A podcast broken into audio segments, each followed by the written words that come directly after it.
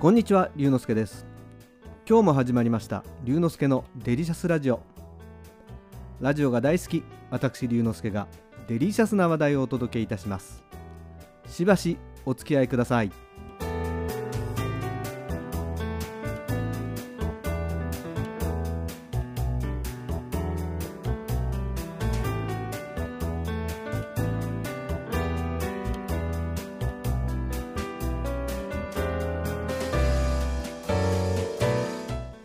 先日、久しぶりに友人が主催している劇団の舞台を見てきました。もちろん、マスク、手指の消毒、席を間引くなど万全の感染対策をしていたので、安心して演劇を楽しむことができました。宇宙食堂という劇団ユニットで、おそらく日本でただ一つ、宇宙をテーマにした演目のみを演じる劇団です。今まで、プラネタリウムやロケットの作成、月への旅行など宇宙にまつわるいろいろなテーマを演劇という形で分かりやすく伝えてくれています。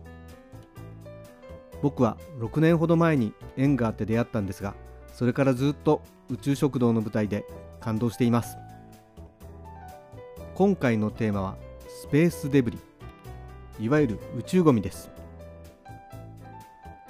宇宙には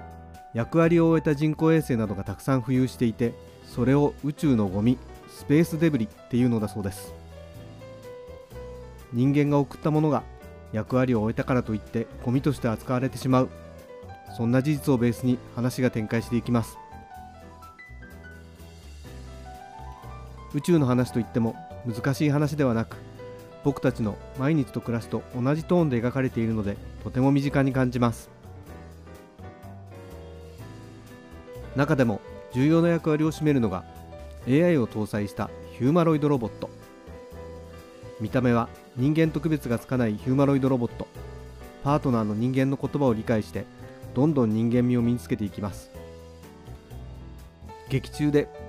何か飲み物が欲しいというパートナーに対してカレーならありますと答えるシーン。データベースではカレーは飲み物に分類されていますという答えにはついクスッとなってしまいました。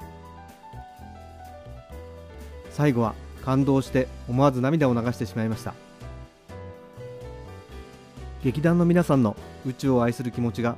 とてもとても強く伝わってきます。帰りには ディーブイディー を予約して帰ってきました。 YouTube で劇団ユニット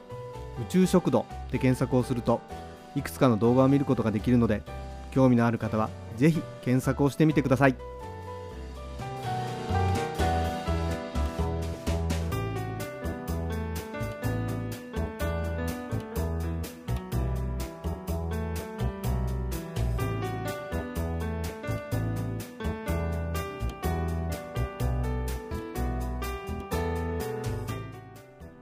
今日は僕の友人が主催している劇団ユニット宇宙食堂の舞台を見てきましたという話をしました。楽しんでいただけましたか？龍之介のデリシャスラジオ、次回もお楽しみに。お相手は龍之介こと新田龍でした。